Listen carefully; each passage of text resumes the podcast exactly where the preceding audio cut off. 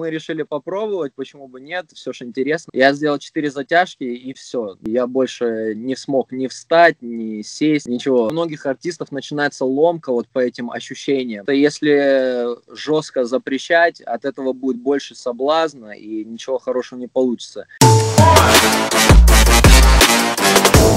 Всем привет, меня зовут Фил, вы смотрите True Show, это проект Радио Рекорд, в котором мы узнаем всю правду об интересных нам людях. Если вам заходит интервью, обязательно поставьте лайк и подпишитесь на канал. Сегодня наш гость это музыкант, артист лейбла Black Star Матвей Мельников, более известный поклонникам как Мод. Матвей, привет! Привет, привет, Филипп. Расскажи, пожалуйста, как тебе сейчас в условиях коронавируса находится, находиться дома без выхода, или ты выходишь, гуляешь, не гуляешь? Насколько ты соблюдаешь самоизоляцию? Э, нам а, в этом плане с женой повезло, потому что мы живем не в Москве, а в Подмосковье. Есть возможность выйти и прогуляться внутри поселка, поэтому каких-то трудностей и дискомфорта именно связано с тем, что уже не могу больше сидеть в четырех стенах, э, такого нет. Э, плюс э, мелкий не дает скучать на карантине, поэтому карантин проходит бодро и весело.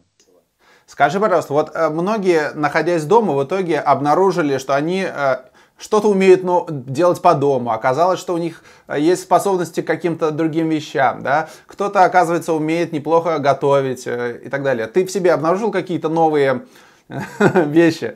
Ну, слушай, до готовки пока не дошло э, дело, но пылесошу я неплохо, протираю, протираю ручки антисептиком тоже неплохо. Ага. Э, и, как выяснилось, э, кофе тоже по утрам жене могу приготовить и принести в постель. Поэтому она не жалуется. Ты, ты прям варишь кофе э, сам в кофеварке или в кофемашине? Варишь, это громко сказано, закидываю капсулу, и машинка за меня все делает, но я еще готовлю, ну тоже как, готовлю э, сливки э, в специальном в этом э, приборе. Ага.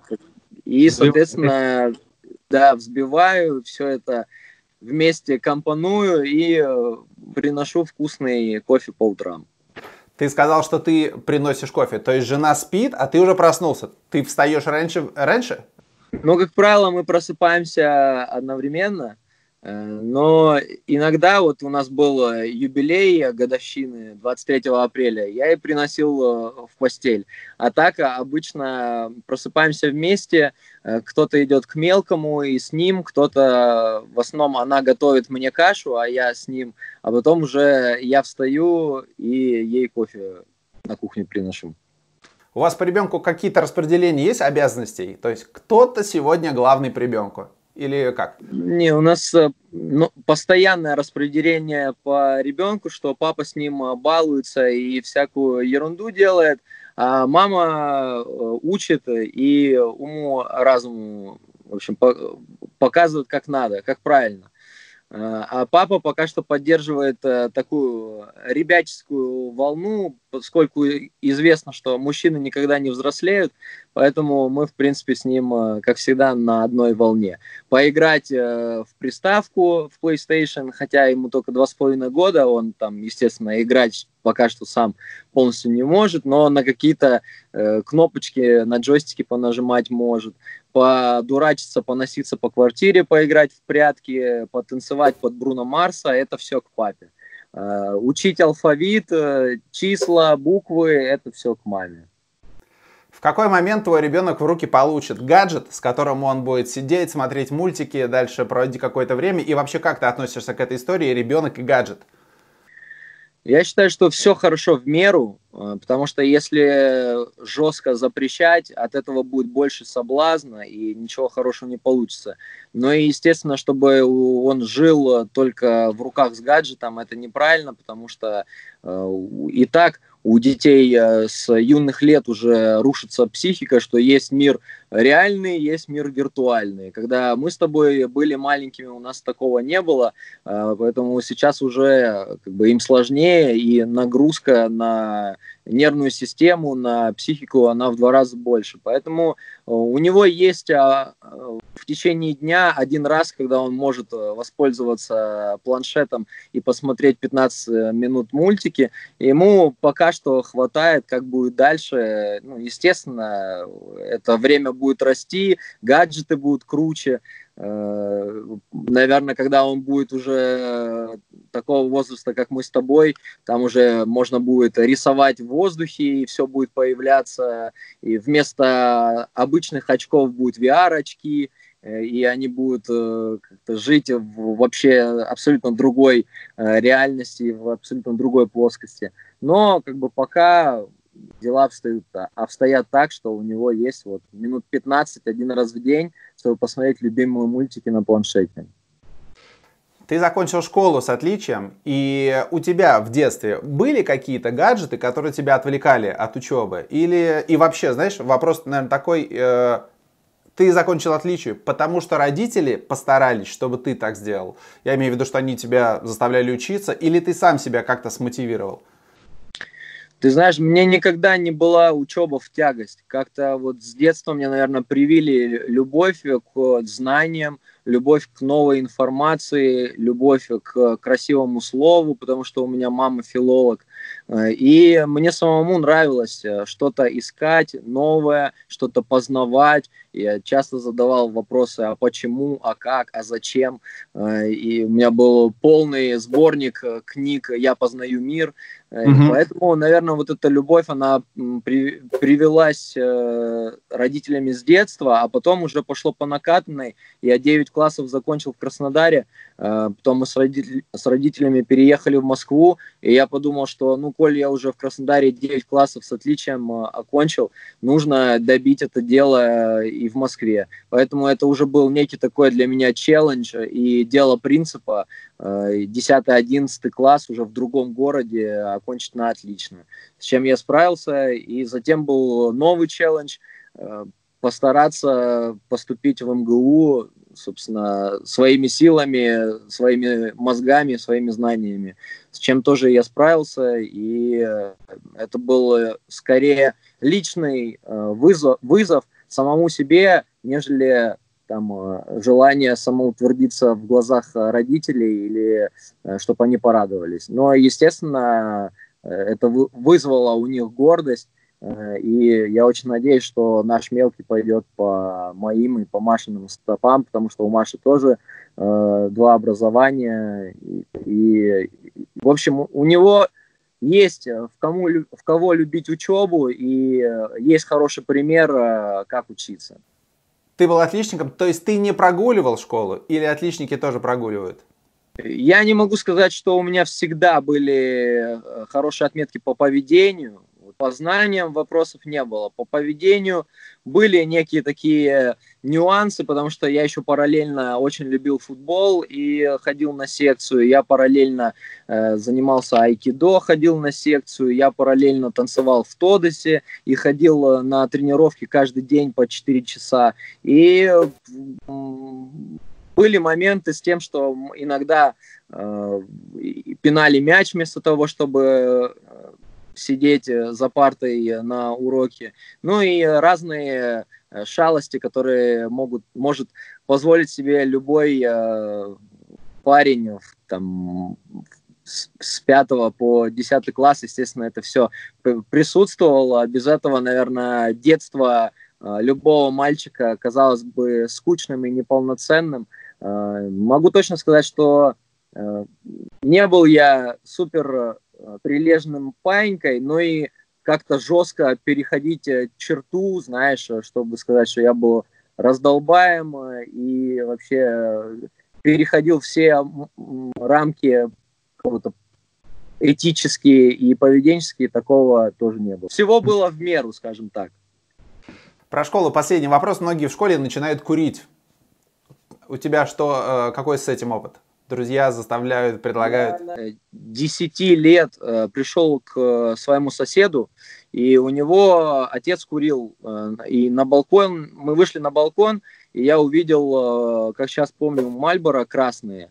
Э, я тогда не понимал, и, да и сейчас не особо понимаю.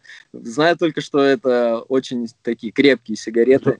И, собственно, мы решили попробовать, почему бы нет, все же интересно. Я сделал одну затяжку, закашлялся и понял, что это точно не мое, не про меня, и мне это не нужно. И вот, собственно, с 10 лет больше я не пробовал курить сигареты.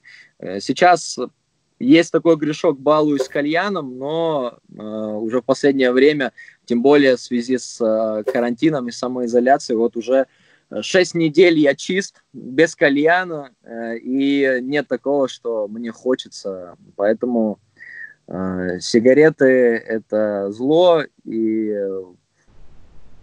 лучше не пробовать даже. У меня пример забавно, такая же ситуация была, потому что я лет в 6 был на каком-то родительском празднике, и я вышел в центр комнаты, и мне кто-то дал папиросу, и я закурил, и осел сразу, естественно, на, на пол, потому что мне было крайне тяжело, и с того момента я ни разу в жизни не пробовал сигареты. Ну, знаешь, мой самый первый кальян, так как я родом с Краснодара, я покурил в Краснодаре, и это был кальян на вине, на домашнем вине. Я сделал четыре затяжки и все. Ну, и я больше не смог ни встать, ни сесть, ничего. Но несмотря на это, любовь к кальяну это не отбила. Я понял, что можно курить кальян не на вине, а на воде. Э, поэтому как бы тут э, тоже сказать, что есть огромное количество примеров, которые тоже ребята в детстве попробовали сигарету, им сначала не понравилось, а потом они распробовали. Тут э, дело собственного выбора и насколько это приятно тебе или твоим окружающим. У тебя даже в Инстаграме вот недавно было видео с, э, назовем его Вайном, про, про кальян, да, такое, юмористическое. Да, да. да. Это карантинный кальян, когда как сейчас поется, обстановка по кайфу, но карантин уже немножко горчит.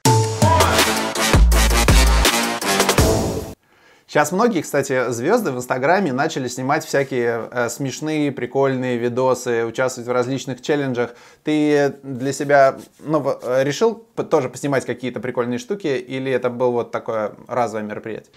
Да, мы активно с э, женой ворвались в ТикТок.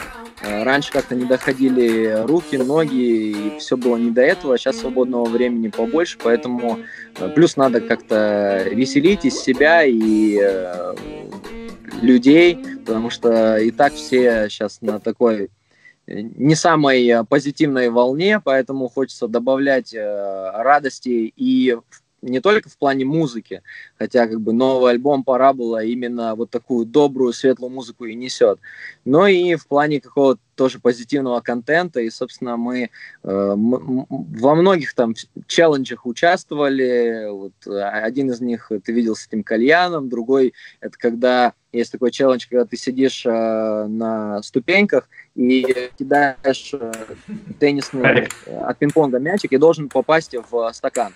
Тоже у меня есть забавный ролик на эту тему, который характеризует, собственно, наверное, уровень моего терпения э, и вообще ситуацию в 2020 году, когда ты миллионный раз уже кидаешь, кидаешь, и у тебя все шарик не залетает и не залетает в этот стакан, не получается и не получается, но в конце все-таки удалось. Что говорит о том, что ребята, потерпите немножечко, совсем чуть-чуть, и э, мы надеемся, что светлое бескарантинное будущее вот-вот наступит э, не за горами. Давай тогда про карантин поговорим и про всю эту ситуацию. Значит, у артистов отменились гастроли. Это как глобально ударило ну, по всем артистам, потому что они, по большому счету, только этим зарабатывают. Зачастую они больше ничего толком и не умеют делать. И та ситуация, которая происходит сейчас, у нас вот последние два дня еще по 10 тысяч заболевших. То есть в целом очень непонятно, когда вообще что-либо возобновится, какие-то массовые мероприятия. Насколько ты переживаешь и насколько у тебя есть возможность доставать деньги из других мест, кроме как гастролей? Э, честно говоря, артист это такая субстанция, которая достанет деньги откуда угодно. Это не обязательно гастроли, это может быть реклама, это могут быть онлайн-концерты, это может быть какой-то сторонний бизнес, в который кто-то успел вложиться. Это, в общем, вариантов масса. Тут главное иметь творческий подход, который у артистов присутствует, э, не отчаиваться и не опускать руки. Вот. Но правильно ты сказал, что, естественно, у 100% артистов все отменилось, и когда это возобновится, неизвестно. Я как-то себя изначально настраивал на то, что, э, возможно, это осень, а при лучшем раскладе, при худшем, это весь год будет вот такое состояние в гастрольной деятельности. Поэтому я и не питал каких-то, знаешь, э, больших надежд. Э, слава богу, семья сыта, здорова. Э, а дай бог, чтобы это все побыстрее закончилось и там с осени или со следующего года с новыми силами, обновленные, перезар... пере Э, с новым материалом ворвемся в гастрольную деятельность. У тебя как раз-таки на осень планировался большой концерт в Москве. Да, мы, мы планировали этот концерт еще с начала года, потому что понимали, что выйдет альбом, и хочется его красиво, громко и масштабно презентовать. Но сейчас я понимаю, что 99% что мы будем его переносить на следующий год, равно как наш э, американский тур, который тоже должен был быть осенью, и европейский тур, и э, гастроли по регионам. Э, 99% что это все будет переноситься на следующий год. Пока что мы не анонсировали эту информацию, но в ближайшее время, как только поймем с датами, как только э, утрясем там какие-то технические моменты, сразу дадим э, всем знать. Ты так, ну, достаточно легко об этом говоришь, что это перенесем, это перенесем. Это просто, ну, визуальная часть такая. На самом деле, безусловно, ты очень сильно переживаешь. Или ты, ну, как ты сказал, действительно уже там давно свыкся, с, э, сжился с э, историей коронавируса и понял, что все, мы на этот год стоп.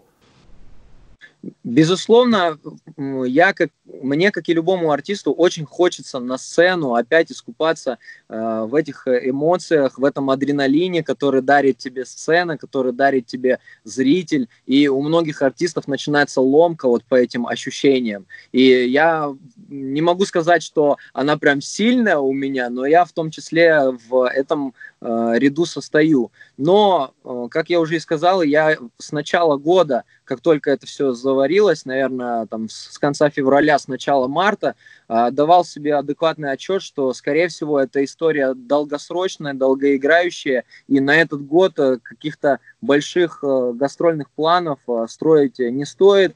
Все, все это иллюзии, все это фантастика. Но, тем не менее, я не стал переносить выход альбома, только по той причине, что э, людям и так сейчас хреново, людям и так сейчас тяжело, и если как-то не подбадривать их э, хорошей, доброй, светлой музыкой, если как-то со своей стороны не помогать хотя бы в моральном плане, в музыкальном плане, то тогда вопрос, нафига вообще нужны артисты. Потому что были войны, были кризисы, экономические спады, Э, была чума в Европе, в мире на протяжении всего существования человечества. Но именно песни, именно какой-то положительный, позитивный настрой, э, ну и, естественно, старания э, медработников, старания ученых – Э, вот так вот, как барон Мюнхгаузен себя за шкирку вытаскивал, точно так же э, на данный момент мы, каждый сам себе барон Мюнхгаузен, и пока мы это не поймем, никто за нас нас за шкирку не вытащит. Была какая-то встреча с Star, где вы сели и такие, так, ребята, у нас, значит, минус 50 э, миллионов за 20, до 20 год, надо это как-то делать иначе? У меня такой встречи не было, потому что я не отвечаю за направление всех, э, за все направления бизнеса лейбл Black Star. Э, Все-таки я больше сконцентрирован на своем э, творчестве, на, на музыке.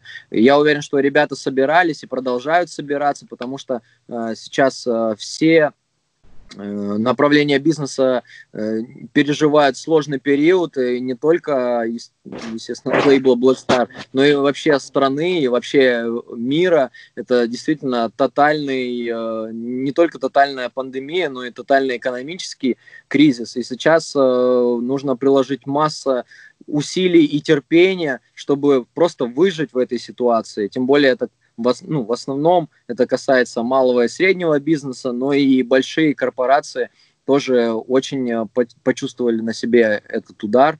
Поэтому э, я, несмотря на то, что окончил э, экономический факультет, факультет госуправления МГУ, тем не менее уже, естественно, за долгие-долгие годы отсутствия опыта уже не разбираюсь в современных тенденциях, э, но общее какое-то представление у меня есть, и это очевидно и мне, и профессионалам, и обывателю, обывателям простым, что сейчас э, очень сложное время, и просто нужно, засучив, засучив рукава, стиснув зубы, это время переждать и малому, и среднему, и крупному бизнесу. У тебя есть какое-то как раз-таки э, бизнес-направление, в котором ты, может быть, э, ресторанчик какой-то, в который ты вложился, который в итоге пришлось закрыть, ну или что-нибудь типа того? Ты знаешь, и когда я только подписал контракт с лейблом Black Star, я думал, что обязательно э, я по-любому найду для себя какое-то такое еще стороннее увлечение, хобби, помимо музыки, которое будет э, меня и развлекать, и приносить какой-то сторонний доход. Но на данный момент уже прошло почти 8 лет, как э, мы сотрудничаем с лейблом, и я понимаю, что до сих пор музыка — это основ то, куда уходят э, все мои силы, нервы, эмоции, креатив, фантазии – и я до сих пор не созрел, э, не дошел до той стадии, когда могу позволить себе э, посмотреть еще в сторону, в сторону какого-то там э, другого направления бизнеса. Поэтому на данный момент музыка это все, что, собственно, у меня есть, чем я занимаюсь. У тебя стартанул альбом, и ты его активно промотируешь у себя в Инстаграме и в соцсетях. Расскажи, пожалуйста, как тебе, у тебя это уже э, седьмой, да, по-моему, альбом? Да, да, все да. верно. К- как тебе старт твоего нового альбома по, по отчетам э, Apple Music и так далее, iTunes? Э, по, если говорить о сухой статистике, то этот альбом зашел лучше, чем все предыдущие альбомы э, по количеству стримов, по количеству скачиваний, э, э прослушиваний. Э, если говорить о эмоциональном каком-то э, фоне, то мне тоже очень понравилось, как он зашел, потому что я ожидал худшего, так как э, этот альбом записан в несвойственной для меня манере. Там очень много жанров, которых я впервые пробовал себя, в которых я экспериментировал. Это и соул, и фанк, и джаз, э, и R&B. И все, все это все жанры, которые э, имеют достаточно достаточно долгий, тернистый э, и непростой путь в нашей стране. Э, и, как правило, целевая аудитория у этих жанров не самая большая. Но так как у меня уже есть, слава богу, в течение долгих лет наработанная э, армия преданных слушателей, то они это послушали, им это понравилось, и, естественно, мне это как э, бальзам э, на душу, что такая музыка имеет место быть в нашей стране, что такая музыка может нравиться, а значит, э, мы будем продолжать экспериментировать со звуком, с жанрами, при этом как бы не теряя то, за что меня многие любят, то есть душевную лирику, какие-то хлесткие метафоры, танцевальные биты. Это все также мы будем продолжать делать, но и экспериментом быть. Э, это показал альбом э, «Парабола», и лозунг, как бы и девиз э, этого альбома «Будем гнуть свою линию, а точнее параболу». Соответственно, будем гнуть свою линию в виде хорошей, светлой, качественной и фирменной музыки. Бывает такое, что ты гнешь свою линию, когда приходишь, в Black Star, показываешь свой новый альбом, ребят слушают и говорят, ну вот эти два трека вообще не то, вообще не то. А, а ты такой, не-не-не, эти два трека точно должны. Бывают какие-то э, такие моменты спорные? Э, слава богу, за 8 лет э, пребывания на лейбле мы научились слышать и слушать друг друга, находить компромиссы, и таких ситуаций э, нет уже очень-очень давно. У меня у самого как бы есть адекватный, объективный, объективный взгляд на вещи, и, на мой взгляд, именно для того и выпускаются альбомы, что ты понимаешь, что эта музыка экспериментальная, эта музыка не для всех, но Э, это очень вкусная, качественная фирменная музыка, поэтому тебе хочется ее выпустить. Э, но чтобы это все продавалось, чтобы это все слушалось, обязательно на альбоме должны быть вещи, которые понятны э, большинству слушателей, и, иными словами, форматные вещи, иными словами, вещи, которые станут на, в эфиры радиостанций, в эфиры ТВ-каналов. И такие вещи есть на этом альбоме в том числе – Э, поэтому вот э, держим, держим баланс э, и показываем все грани своего творчества. Но клипы пока не сняты. Я нашел комментарий интересный. Одна девушка написала, что мы уже от тебя, ты уже нам должен 4 клипа. Да, если так почитать комментарии, я знаю, сколько должен всем. И, и, и еще два альбома должен. И ключи от квартиры должен. Если, если, если без шуток, то действительно должен, не знаю насчет, не уверен насчет четырех, но несколько клипов должен, потому что мы хотели, у меня в начале года, в конце января, по-моему, вышел э, сингл Тарантино. Это такой кровавый э, блюз, очень тоже экспериментальная музыка с живым бендом, это все записываешь красиво. И мы хотели снимать на этот трек клип все придумали, все сделали, все написали, но не сняли по состоянию здоровья, не получилось. Угу. Потом э, должны были снимать... Тарантино, Сталактит, Космос от синяки, Манекен, вот четыре типа э, должен клипа. Э, не, Сталактит, мы фан-видео сняли, э, привезли его и как раз-таки из американского тура. Я на него не планировал какого-то полноценного клипа. Фан-видео очень даже достойно получилось. Манекен — это совместный трек с Амчи, тоже артистом лейбла. Э, и тоже вот мы должны были снимать в тот же промежуток, что и Тарантино, и по состоянию здоровья не получилось. «Космос» — это «Синяки», э, танцевальный сингл с альбома. Э, должны были снимать его в конце марта, но, собственно, нас врасплох застал карантин, и ничего не получилось. А сейчас, э, я думаю, что, ну, объективно, карантин закончится, наверное, только в июне, и это уже будет, наверное, не актуально. Сейчас, э, чтобы хоть как-то э, реабилитироваться и оправдаться, могу сказать, что мы уже подключили все свои творческие силы и всю свою фантазию, чтобы все-таки выпустить клип, находясь в четырех стенах, использовав графику, использовав эффекты, чтобы это все-таки было интересно, креативно и э, как-то по-новому. Могу сказать, что мы уже ведется активная работа над э, клипом, и я надеюсь, что э, в конце мая, в июне мы увидим все-таки от меня клип, и тогда э, я хотя бы как-то оправдаюсь и закрою момент э, перед своими слушателями. Перед аудиторией. Слушай, да. мне вчера интересную цитату прислали, я сейчас тебе ее скажу. Э, значит, э, вражки крутого продакшена нету, даже терпимо. Всем без разницы, что продвигать. Слушатель не искушен, заходит любая дичь, которую выводят в топы. Музыка пишется чуть ли не за 300 рублей, а ее продвигают за 3 миллиона. Если ты во, во ВКонтакте попал в топ, то, соответственно, тебе хорошо. Но при этом качество очень сильно страдает. Насколько ты э, согласен с этим утверждением, что можно продвинуть любую музыку? Ну, потому что сейчас, если послушать, ну, действительно, топ ВКонтакте, он э, порой, э, ну, такой непонятный для, для более, может быть, взрослого э, населения. Так, э, понимаешь, в чем дело? Если есть такой топ ВКонтакте, значит, есть такой слушатель, значит, людям нравится такое. Поэтому тут это вечный вопрос, знаешь, о котором можно спорить и брызгать слюной на монитор, на экран, э, разводить полемику среди музыкантов, которые там, э, это как э, тоже говорят,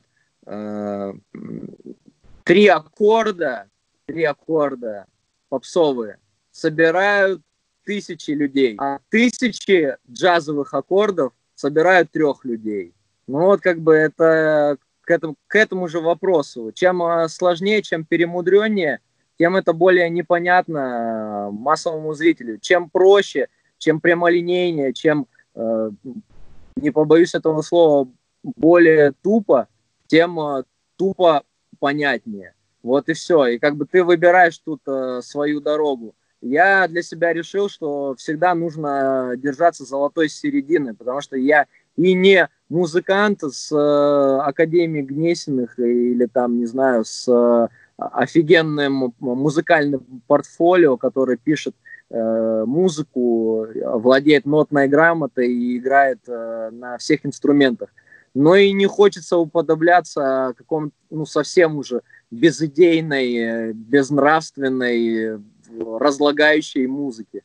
Поэтому вот и ищу золотую середину, ищу баланс и продолжаю гнуть свою линию, а точнее параболу. Сейчас во ВКонтакте существует огромное количество битмейкеров, которые, ну, считай, практически, да, на коленках, да, сидя дома за компом, без студии, без всего, делают какие-то биты, которые потом а, у некоторых людей превращаются в треки, которые встают на радиостанции. То есть фраза, получается, что в Рашке нет крутого продакшена, она имеет место быть. Я не согласен, потому что, э, во-первых, в Рашке есть крутой продакшн. Я бы не обобщал всех. Э, и многих ребят я знаю лично, и, э, и это офигенные музыканты, настоящие фирмачи. Ну, можешь назвать три самых круто звучащих э, артиста российских? Мне очень нравится, как звучит Зиверт. И недаром у нас совместный трек с ней. Э, это действительно свеж... глоток свежего воздуха. Очень все по-фирмовому, очень все ярко и сочно. Мне нравится, как э, звучит Андро. Это парень с Rava э, Music вместе с Джонни и Эльманом. Это действительно такой очень вкусный R&B, которого у нас очень мало. Мне очень нравится, как звучит Монатик. Это фирменная музыка, настоящая музыка э, с живыми инструментами, прифанкованная, приджазованная, но в то же время э, очень понятная, доступная, от которой ноги сами идут в пляс. Вот для меня, наверное, на данный момент это и будет топ-3. Ты э, продолжаешь быть с Blackstar и переподписал контракт. Скажи, пожалуйста, при переписании, при переподписании контракта э, вы сидите и обсуждаете условия, пытаетесь вытянуть э, лучшие условия, или как это происходило? По сути, ты же главный сейчас теперь артист, артист ну, я бы не сказал главный, второстепенный. Такого нет. Э, потому что что значит главный? Главный артист кто такой? Кто выпускает больше музыки? Или тот, кто приносит больше денег? Или тот, кто... А денег откуда? С концертов или с рекламы? Это все очень э, такое понятие ну как, ну все равно, все равно понятно, что был Егор Грид, был там L1, э, и это все были крутые ребята, есть ты, ты тоже крутой, э, и очевидно, что на данный момент все равно, ну ты круче всех. Сам, самый старенький на, на лейбле, да, самый, кто дольше всех, это да.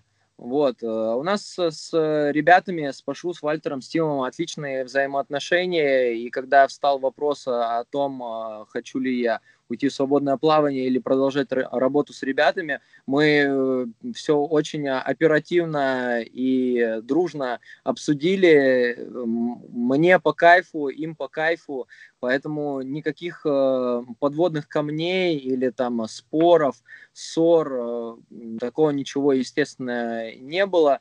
У нас уже давно выстроены отличные отношения, и мы всегда на протяжении всех уже вот почти 8 лет э, умели договариваться, э, слышать и слушать друг друга и находить компромисс. Поэтому все хорошо.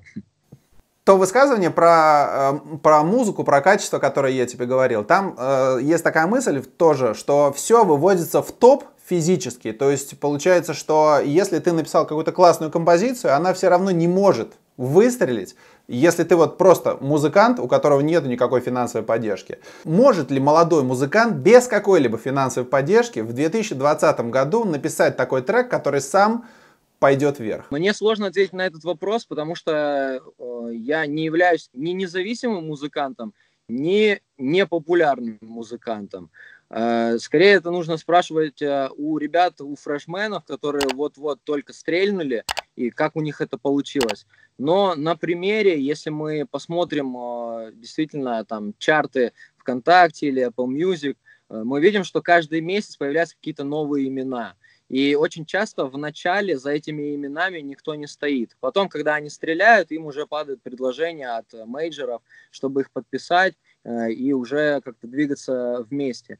Но вот э, я знаю массу ребят, которые не состоят ни в одном из э, лейблов, являются независимыми, но продолжают делать музыку, и их музыка заходит и нравится людям, они постоянно мелькают в чартах. Например, Джакалип, например, Мияги Эншпиль. Это все вот ребята, которые двигаются сами – но э, очень сложно э, сейчас, опять же, это я чисто со своей колокольни смотрю, э, работать без дистрибьютора, то есть без той компании, которая бы твою музыку распространяла по всем каналам. Потому что когда ты начинающий артист, ты не знаешь вообще, куда тебе податься и куда тебе эту музыку закинуть, чтобы ее как можно больше людей услышало. Дистрибьюторы же на этом собаку съели, у них есть для этого все инструменты, поэтому можно не, там, услов, условно говоря, оставаясь независимым, а, подписывать э, контракты с дистрибьюторами и э, очень даже неплохо продвигать свою музыку и чувствовать себя. В прошлом году э, у тебя был большой тур, э, в том числе и по Америке, и по России. Расскажи, пожалуйста, где собралось больше всего людей? И э, если, если такой вопрос э, корректен, где собралось меньше всего людей? Был, мы в прошлом году мы больше концентрировались на гастролях э, по Европе, по Америке. Э, гастроли по России тоже были, но не в привычных объемах. Э, для нас была проба пера, э, американо-канадский тур – и все с придыханием ждали его и не понимали, а соберутся ли там а, люди, а пройдет ли там а, все хорошо. Э, но в итоге самый первый концерт был в Нью-Йорке, там был солдат, и закончили мы в Торонто, там тоже был солдат. Э, и, собственно, после первого же концерта организаторы нам сразу же сказали, ребята, давайте букироваться на следующий год, э, чтобы повторить, закрепить успех, но, как я уже сказал, э, этот год вносит свои коррективы, и 99% вероятность, что мы перенесем э, этот тур на следующий год, но значит все пройдет еще круче. На твои концерты ходят иммигранты или есть какая-то у тебя публика э, англоязычная? За границей? Да. В основном, конечно, это все жители по постсоветского пространства, потому что э, очень, очень много наших э, соотечественников раскидало по всему миру. Естественно, это 70-80% это русскоязычное население. Э, иностранцы тоже приходят, потому что им интересно, кто-то там общается с русскими, и они ставят им мои композиции, им нравится, они приходят. Но, повторюсь, такой костяк и ядро – это все-таки русскоязычное. Если посмотреть на твой YouTube-канал, то можно увидеть, что самый удачный э, трек у тебя с Анной Лорак, он, по собрал 102 миллиона просмотров. У Капкана, по-моему, больше. Как тебе кажется, какой следующий будет твой трек, который может набрать 100 миллионов просмотров? И если он на новом альбоме? Повторюсь, э, если артист начинает э, мыслить категориями, а какой мой трек наберет 100 миллионов на ютубе или какой мой трек э, возьмет э, награду, то можете э, хоронить этого артиста. Потому что не такими категориями должен мыслить творческий человек. Он должен прежде всего вкладывать не цифры, а душу в свою музыку. Поэтому у меня таких мыслей не было, и сейчас даже тоже сложно мне э, угадать. Да, вот Капкан, э, соответственно, 102 миллиона просмотров, да, с Ани Лорак 88 э, миллионов просмотров. Поверьте, когда я писал, э, во-первых, я написал эту песню за 30 минут, и это был, ну, что называется, такой порыв эмоциональный. А, капкан или, или с Анной? Кап-кап капкан. Э, я написал эту песню за 30 минут, наверное, и это был такой выплеск э, энергии, выплеск э, лирики, души.